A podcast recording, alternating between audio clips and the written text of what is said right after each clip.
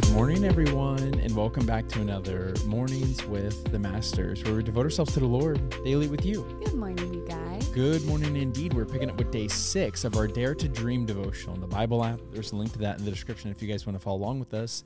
And as always, I'm going to read the scripture, then Tori's going to pick with the Devo. Let's do it. The scripture is Matthew chapter 6, verse 33, and it says this Seek the kingdom of God above all else and live righteously, and he will give you everything that you need. The devotional is titled Dreamers Are Doers. It says this Have you ever wanted to lose a few pounds? Did you lose those pounds by wishing really hard? Did you do so by sitting on the couch watching workout videos? How about laying waste to an extra large supreme pizza? Did that help? Oh, gosh. I'm guessing not. Whether your dream is one of health, home, or career, your dream will not work until you do. If you have the mindset of a dreamer, you've got to do. The difference between what you wish for and what you receive is what you're willing to do about it. We all wish for things, but only those who are willing to do something about it see their wishes fulfilled. The Bible says it this way in James 2:26. Faith without works is dead. Now let me clarify. I didn't say that faith is powerless. Faith is powerful. So much so that Jesus said if we only have faith the size of a mustard seed, we could move mountains. Faith is powerful, but the fuel of faith is our effort. If we're not willing to work at faith, faith will not work in us. We can't just dream about something. We've got to put forth effort to make it a reality.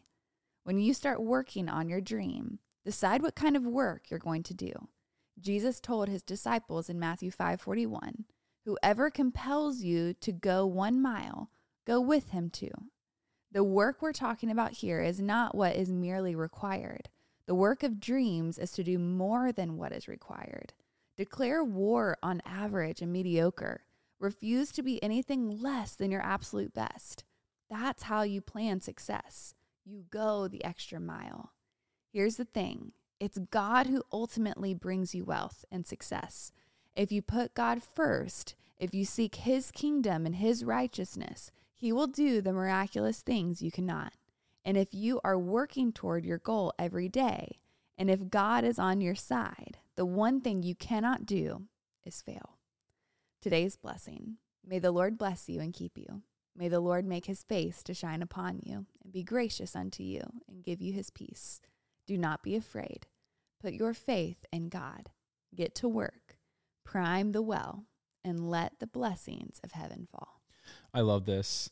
I Love think, this. yeah, I think let's just get practical for a second, unless you have something on your heart. Go for it.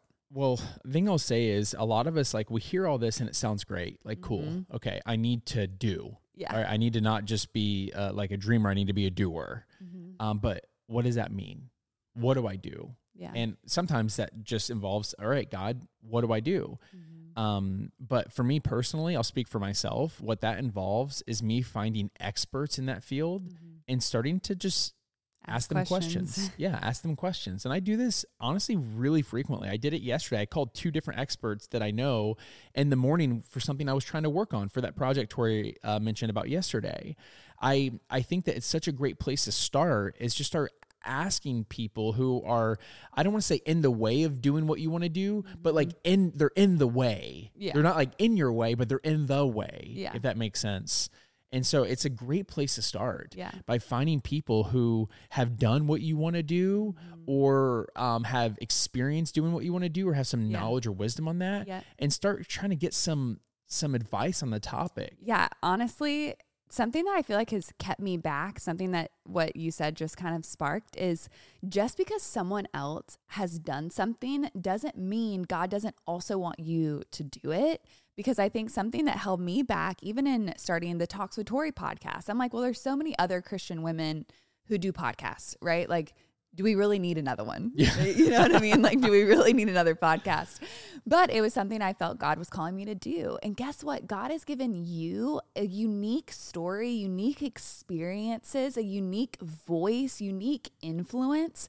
The people that you can influence and speak to, I can't. I haven't walked through what you've walked through, I haven't experienced the same things in my life that you've experienced with God in your life. And it's important that you share. It's important that your testimony moves forward. And so just because she's doing it, just because he's doing it, just because they've done it, if God has placed it in your heart to do something similar, look to them as inspiration, not competition, because you will have your own lane in the kingdom and it will look unique because God has created you uniquely. You have a unique purpose. Amen a unique voice and it makes me emotional because I just feel like the enemy wants to silence you, like the enemy has done so often, just because of comparison.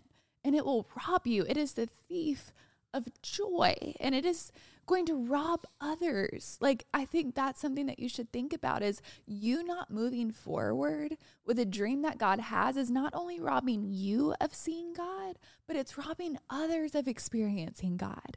And what God has for you is always to further his kingdom and bring him glory. It's not just about you.